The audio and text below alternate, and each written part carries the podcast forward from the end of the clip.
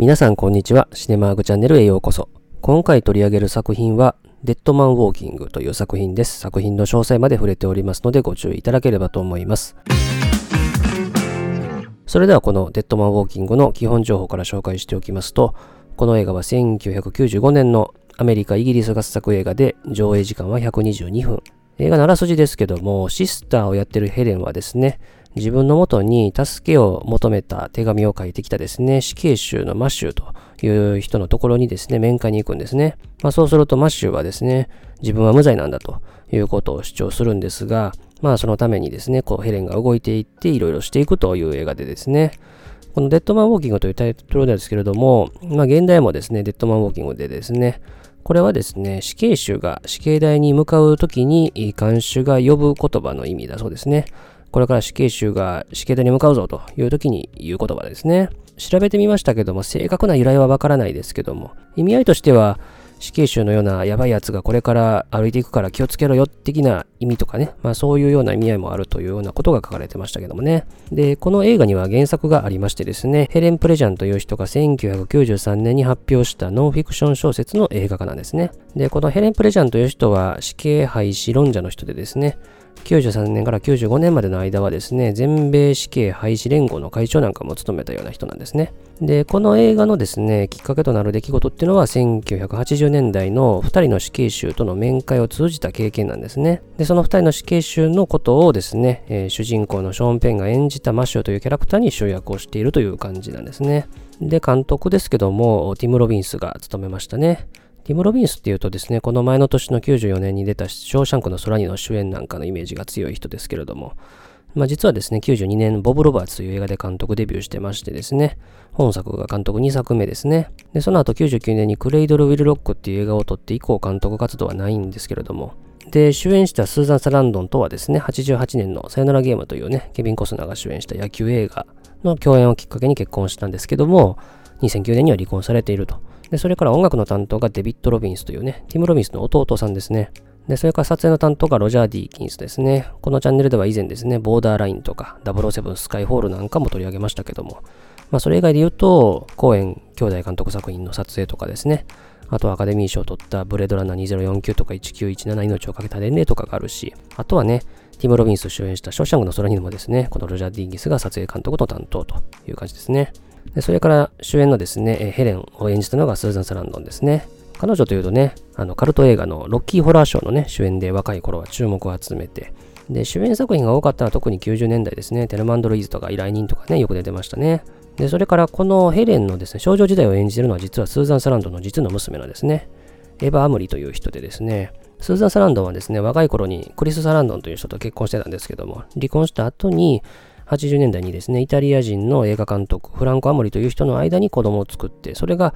このエヴァ・アモリという人なんですね。なので、ティム・ロビンスとの間の子供ではないんですね。で、それからですね、死刑囚のマッシュ・ポンセルと演じたのがショーン・ペンですね。彼というと、この映画の監督、ティム・ロビンスとも共演をしたミスティック・リバーという映画でのアカデミー賞主演男優賞、それからミルクでもね、同じ賞を取りましたし、で、監督としてもね、実は彼は何作品か撮ってて、例えば91年にね、インディアン・ランナーという映画で監督デビューして、まあ、以降もね、プレッジとかイントゥ・ザ・ワイルドとかね、定期的に監督作品は作ってる人ですね。で、それからヘレンをサポートする弁護士のヒルトンを演じたのがロバート・プロスキーですね。まあ彼はね、特に50代になってからの80年代にね、映画出演を増やしている人ですね。グレムリン2とかね、ミセス・ダウトとかで出た人ですね。それから、被害者のお父さんのね、R という、まあ、離婚したという人ですね、を演じたのがレイモンド・ジェイ・バリーという人ですね。まあ、彼というと7月4日に生まれてのトム・クルーズのお父さん役のイメージが強いですかね。それからもう一人の被害者のお父さんですね、クライド・パーシーを演じたのがアル・リー・アーメイですね。まあ、彼はね、フルメタルジャケットでの軍曹役などですね、結構ね、軍曹役とか地位の高い人の役とかをね、演じることが多い人ですけれども。あとですね、えっと、マッシューの弟のですね、クレイグを演じたのがジャック・ブラックですね。この映画では2回ぐらいしか出番ないですけども、まあ、特にね、90年代は脇役しての出演が多かったですね。で、このチャンネルで以前取り上げた愛しのローズマリーって映画が初主演でね、以降はスクローブロックなんかも出てる人ですけれども。で、それからですね、被害者のですね、ウォルターですね、殺されてた男の子ですね、を演じたのがピーター・サースガードですね。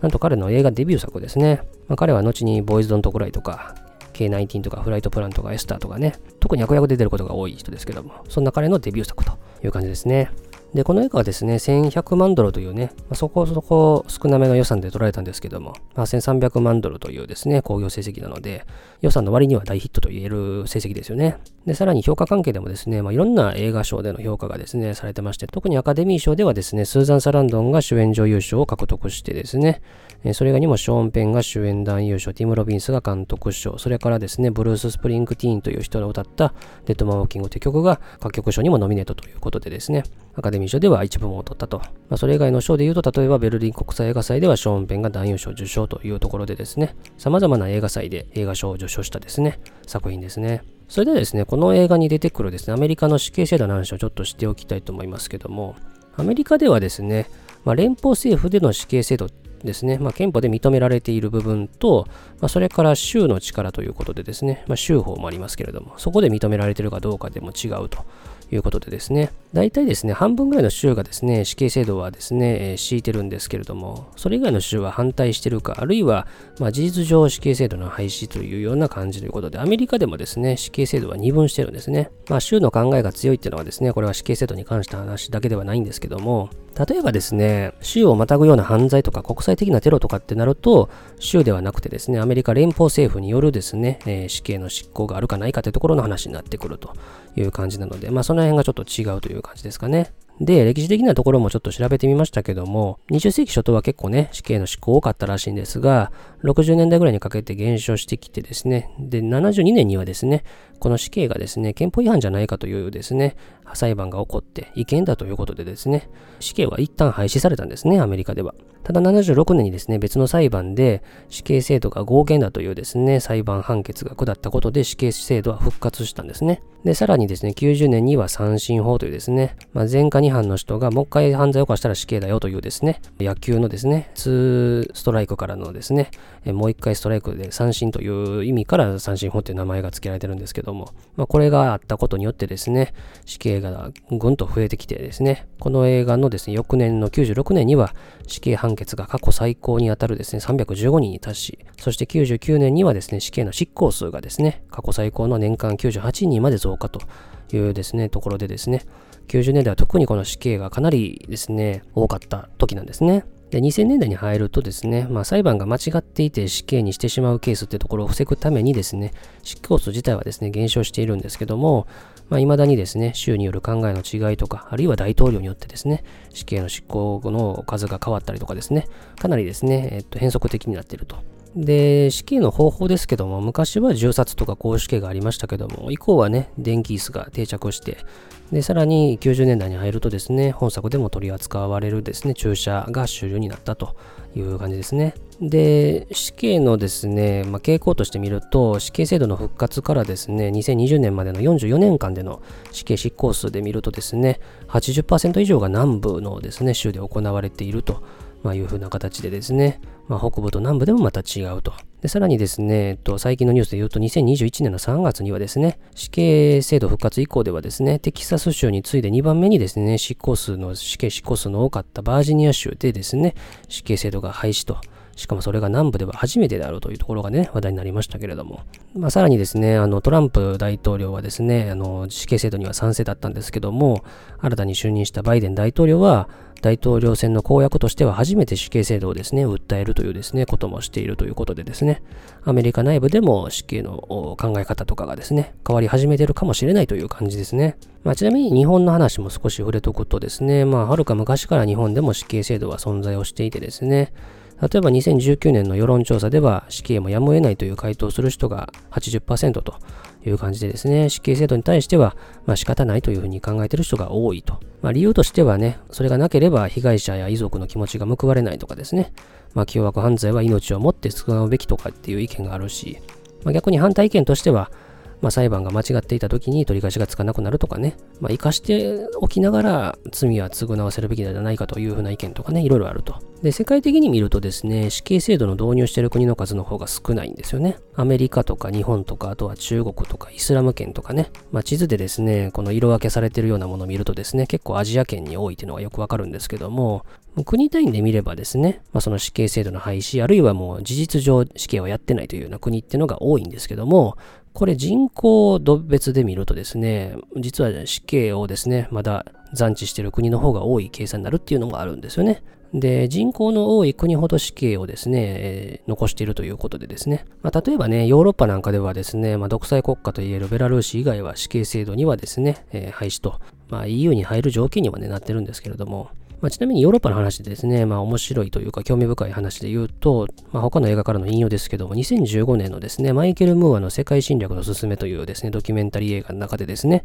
ノルウェーのですね、ハルデン刑務所っていうのが出てくるんですよね。まあここはね、まあ世界一人道的な刑務所っていうのも言われて注目はされた刑務所ですけれども、まあ逆にですね、受刑者に自由があまりにも与えられてるんでですね、批判もある刑務所なんですけどもね、まあとにかくね、あの快適な生活ができる場所みたいな感じなんですけども、で、同じノルウェーの話で言えばですね、例えば2011年7月22日ですね、まあ、ノルウェーのですね、長者軍とオトヤ島でですね、あのブレイビクという男がですね、えー、合計77人の命をですね、単独で殺して、で、100人以上の負傷者も出したというね、まあ、ノルウェー史上最悪のテロがですね、発生しましたよね。で、これは1個で言うと、7月22日というね、ポール・グリングラスの映画とかですね、1時間ぐらいの長回しでね、話題になった音屋と7月22日というね、映画なんかもありますけども、まあ、ノルウェーではですね、死刑制度がないんですよね。で、このテロの翌年の2012年の裁判でですね、禁錮最低10年、最長21年という判決が下されたんですよね。だからこの通りであればですね、ブレイビクは77人の命も殺したのにもかかわらず、2022年からですね、2033年の間にはですね、社会復帰できる可能性があるわけなんですよね。で、この判決が出た時には一部からですね、やっぱり死刑制度は復活させるべきじゃないかとかですね、終身刑制度も入れるべきじゃないかとかですね、っていう声も一部あったんですけども、まあ、ヨーロッパではですね、まあ、比較的この凶悪犯罪者だからといってですね、死をもって償うべきっていう考えでもないという人の方が多いようですね。で、ただ、問題としてね、やっぱり死刑囚がすごくね、豊かな生活をしていると。例えば、ブレイビクってのは、刑務所での待遇改善を求めてですね、例えば、プレステ3を用意させたりとかですね、まあ、大学入学を希望したりとか、まあ、大学にさすがにね、あの、現場に行くことは無理なんでね、通信でっていう形ではあるんですけども、そういう要求が通ったりしてるというところもね、まあ、すごく話題にはなりましたけれど。まあ、それからですね、死刑制度自体は廃止してるんですけれども、話題となってる国といえばやっぱフィリピンですよね。まあ、特にドゥテルテ大統領っていうのはですね、まあ、特に麻薬犯罪は撲滅するんだということで、もう関連したらですね、まあ、即射殺という感じですね、もう大量の死者を出したと。で、当初はですね、まあどうせ脅してろと思ってたけどもですね、あまりにも死者が出るんでですね、自首するという人も多数出てきたと、まあ、いうところでですね、もう刑務所がパンパンになったりとかね、まあ、非常に話題になりましたけども、まあ本当にね、あの、死刑制度に関してはですね、もう賛成か反対かのですね、まあ二元論になりがちなんですけども、まあ未だに世界ではですね、まあいろんなことが起こっていると、日本でもそうですけれども、まあそういうようなですね、状況であるというところではあるんですが、まあ、95年のこのデッドマンウォーキングという映画を見た上でのですね、ちょっと感想の話もしていきたいと思います。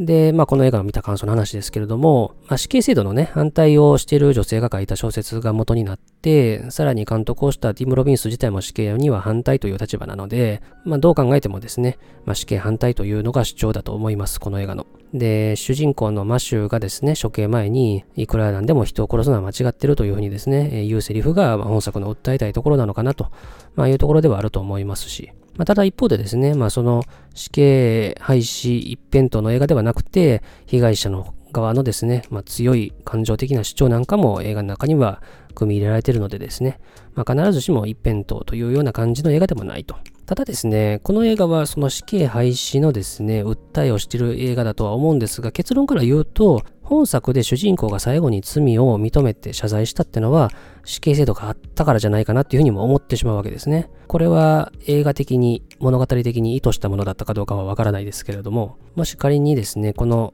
アメリカで死刑制度がなくなって、このマシューが例えば終身刑の受けていたとした場合、彼はこの悔い改めるというような考えに至ったかどうかっていうと多分そうじゃないんじゃないかと思うし、もし仮に悔い改める状態になったとしても、それは彼が自然に死を迎える時だったかもしれないというふうなことを考えると、やっぱり死刑もしくは彼の前の前にですね、死が存在するというところでですね、初めてこうなったんじゃないかというふうにもちょっと見えると。この映画ではですね、もうヘレンがですね、まあ、いろんな行動を起こしてるんですけれども、まあ、それがですね、100%マシューの悔い改めるというようなところに至ったというにはちょっと見えないかなと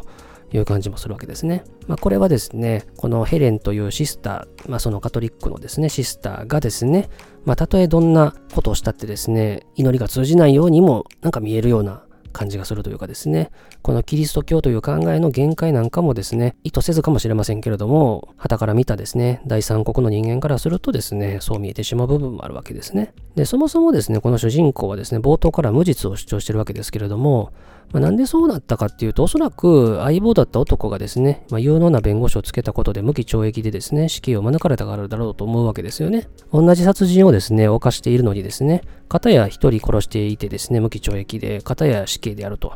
まあ、それは不公平であるというふうに感じても、それはしょうがないかなと思うわけですね。で、この映画はですね、まあ、本当に無罪かどうかっていうのはですね、わからないわけですよね。で、この映画はですね、映画の構成的にはですね、このマッシュが実際に殺したかどうかっていうのはですね、映画の最後までわかんないようにしてるわけですね。断片的なフラッシュバックでですね、この現場に彼がいたことはですね、わかるんですけれども、実際に殺したかどうかまではですね、描いてないんですよね、最後の最後まで。で、これはですね、意図としては、このヘレンと同じようにですね、観客にもですね、まあ、実際のところがどうかはわからんけども、っていうところがですね、まあ、肝ではあると思うんですが、このマッシュが罪を認めてる状態で映画が始まってもよかったんじゃないかなというふうにもですね、ちょっと思うわけですよね。少なくとも罪は認めてるんだけれども反省はしていないという状態のマッシュに対してヘレンがどういう行動するのかってところの方がより分かりやすかったんじゃないかなという気はするんですよね。まあ、もちろんですね、犯罪を犯してるのか犯してないのか分からない状態でも対応するってところには意味あると思うんですけども、やっぱり本当にあったかどうかをですね、映画の最後まで見せないというですね、演出にすることによってですね、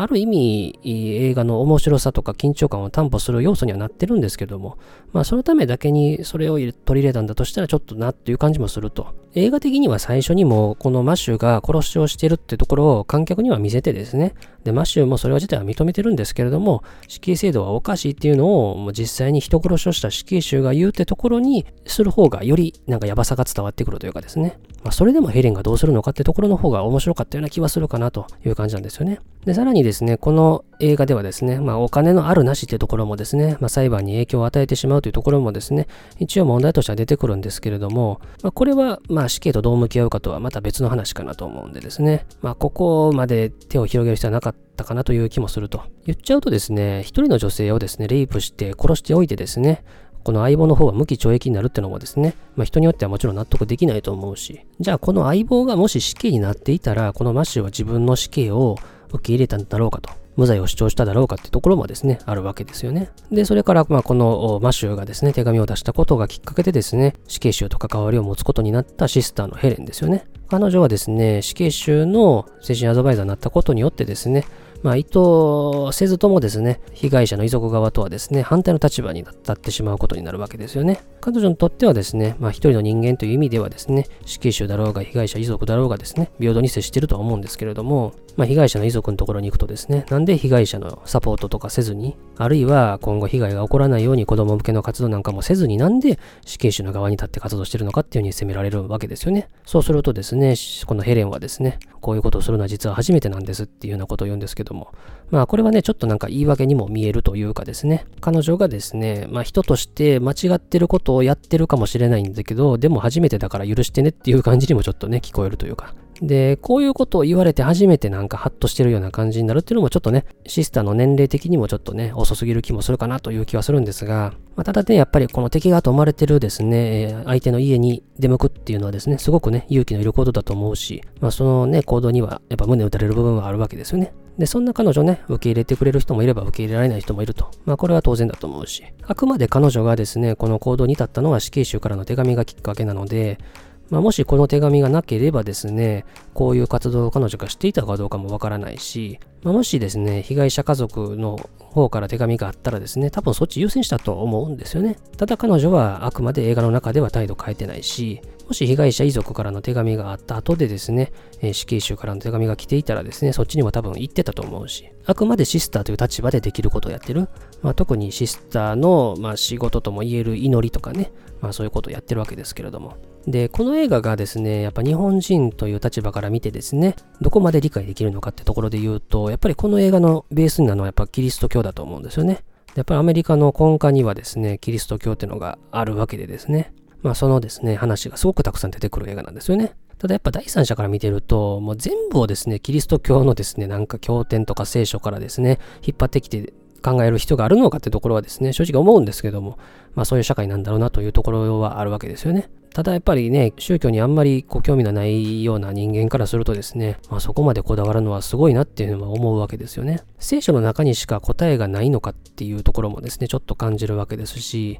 いくら聖書をですね、たくさん読んだからといってですね、まあそこに答えが載ってるとも限らないと思うし、まあ、生活の根幹にですね、宗教があんまり馴染んでいない日本人が見てもピンとこない部分はあるかなと。まあ、日本もね、もちろん仏教徒が多いんですけども、たとえ死刑になる、ならないっていう話があった時にですね、その仏教の考えからですね、何か答えを引っ張ってこようとする人っていうのがですね、無意識的にやる人っていうのがどこまでいるのかっていうと、多分、このアメリカにおけるキリスト教的な部分とはちょっと違う気はするんですけどね。で、さらにですね、このキリスト教に関する言葉ではですね、本当に聖書からの引用で、まあ、いろんな問答が繰り返されるわけですよね。キリスト教にだって解釈はたくさんあるしですね、引用するですね、聖書のですね、違い、新薬、旧薬の違いとか、まあ、様々なものでですね、まあ、いろんな考えができるわけですよね。で、刑務所の男がですね、シスターとですね、いろんな話をしてるとですね、まあ、宗教議論したってシスターにはかなわないよみたいなことを言う場面があるわけですよね。当然、シスターのですね、ヘレンの方がですね、このキリスト教のカトリックのですね、教義とかですね、聖書に関しては詳しいわけですからね。まさにああ言えばこういう状態になるわけですよね。まあ、被害者の人がですね、目には目をって言葉があるじゃないかって言うとですね、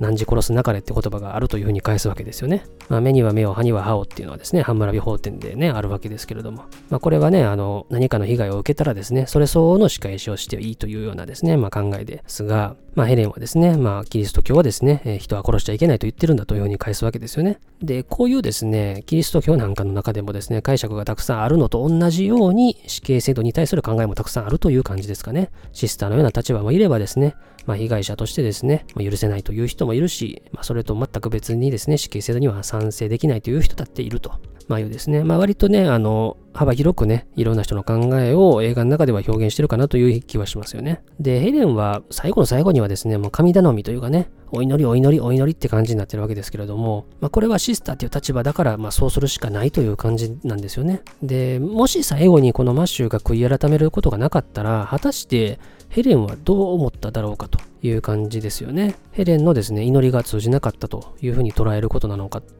ところにもなってくるわけですし、まあ、最後の最後に彼が悔い改めたのはあくまで死があったからだと思うんですよね。ヘレンの祈りが通じたからっていうふうに考えるのはちょっとね、キリスト教に馴染みのない私が見たからそう思ったのかもしれないんですけどもですね。まあそんな感じもすると。で、まあ調べてみたんですけども、そのキリスト教において特に死の直前っていうのが非常に重要であると。このヘレもですね、まあ、あの最後の最後に罪を認めて許しを請うというところをすればですね、魂は救われますよというふうな話をするんですけれども、まあ、調べてみるとですね、まあ、キリスト教においては特に死の直前というのはですね、まあ、死を迎える本人が積極的に死を受け入れてですね、生前の罪を悔い改めることがなければ、まあ、天国には行けないですよというふうな考えなんですよね。で逆にですね、いい行いをしていた人でさえもですね、死の直前にですね、死の受け入れをですね、積極的にしないと逆に天国に行けないとかですね、結局のところですね、この死の直前の行動っていうのがすごく大事であるという感じなんですよね。で、体自体は死んで亡くなってしまったとしても、魂が残ると、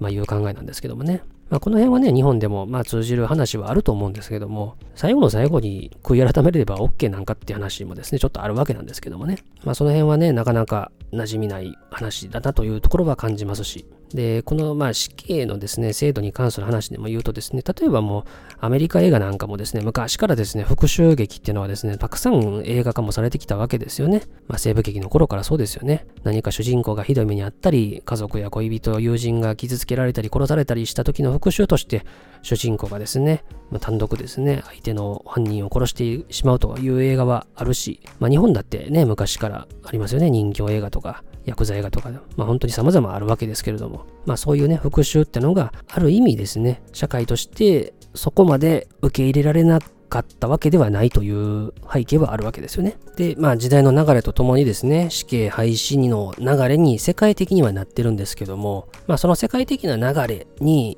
日本もアメリカも従うっていうところが、果たして正解かどうかってところもわからないわけですよね。死刑制度を廃止するってだけで何かが必ずしもいい方向に向かうかっていうとそうではないと思いますし、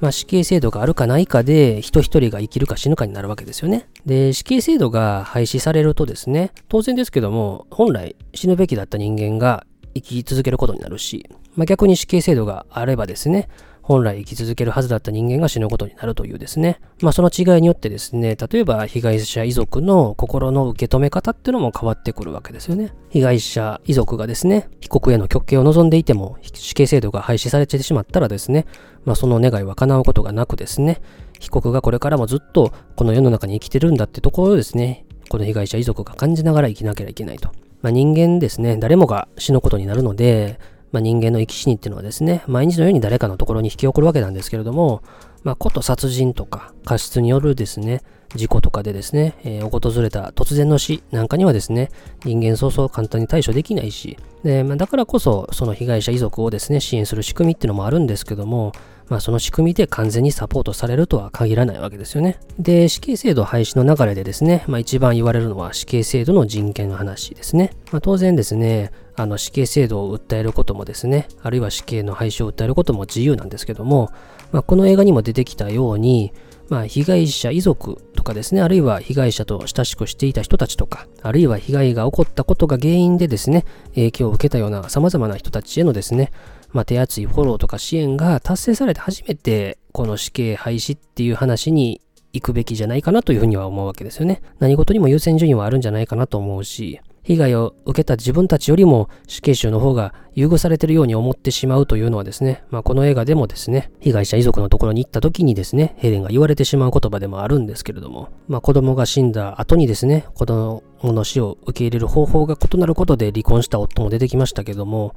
まあ、彼らのですね、えっと、被害というのはですね、子供の死だけじゃなくて、夫婦生活とか、まあ、その土地でも暮らしていけなくなったりとか、もう働けないような精神状態になって、仕事仲間や友人を失った人だっているかもしれないというですね。まあ、それはもう本当に被害者のですね、遺族の方々が生きている間ずっと背負うことになることなんですよね。つまりですね、何が言いたいかっていうと、まあ、人間の生き死にっていうのはですね、感情論抜きに語ることはできないんですよね。理屈だけで語るってことは。だから、死刑囚にだって人権はあるって言ってもですね、被害者の人がですね、いやでもそんな受け入れられないよっていうですね、まあ、感情的なものになってしまっても、それはしょうがないと思うし、で、この映画の中にもですね、そういったですね、感情ですよね。特に怒りとか、悲しみとかですね、寂しさとか、まあそういったものはですね、まあいろんな登場人物のですね、表情とかですね、画面内の構成によってですね、表現されてるわけですよね。まあ言ってしまえばですね、まあ犯罪自体が起こらなければ死刑なんかもですね、当然制度として必要なくなるんですけれども、まあなかなかそうもいかないと。で、アメリカなんかもですね、まあこういうですね、まあ凶悪犯罪がですね、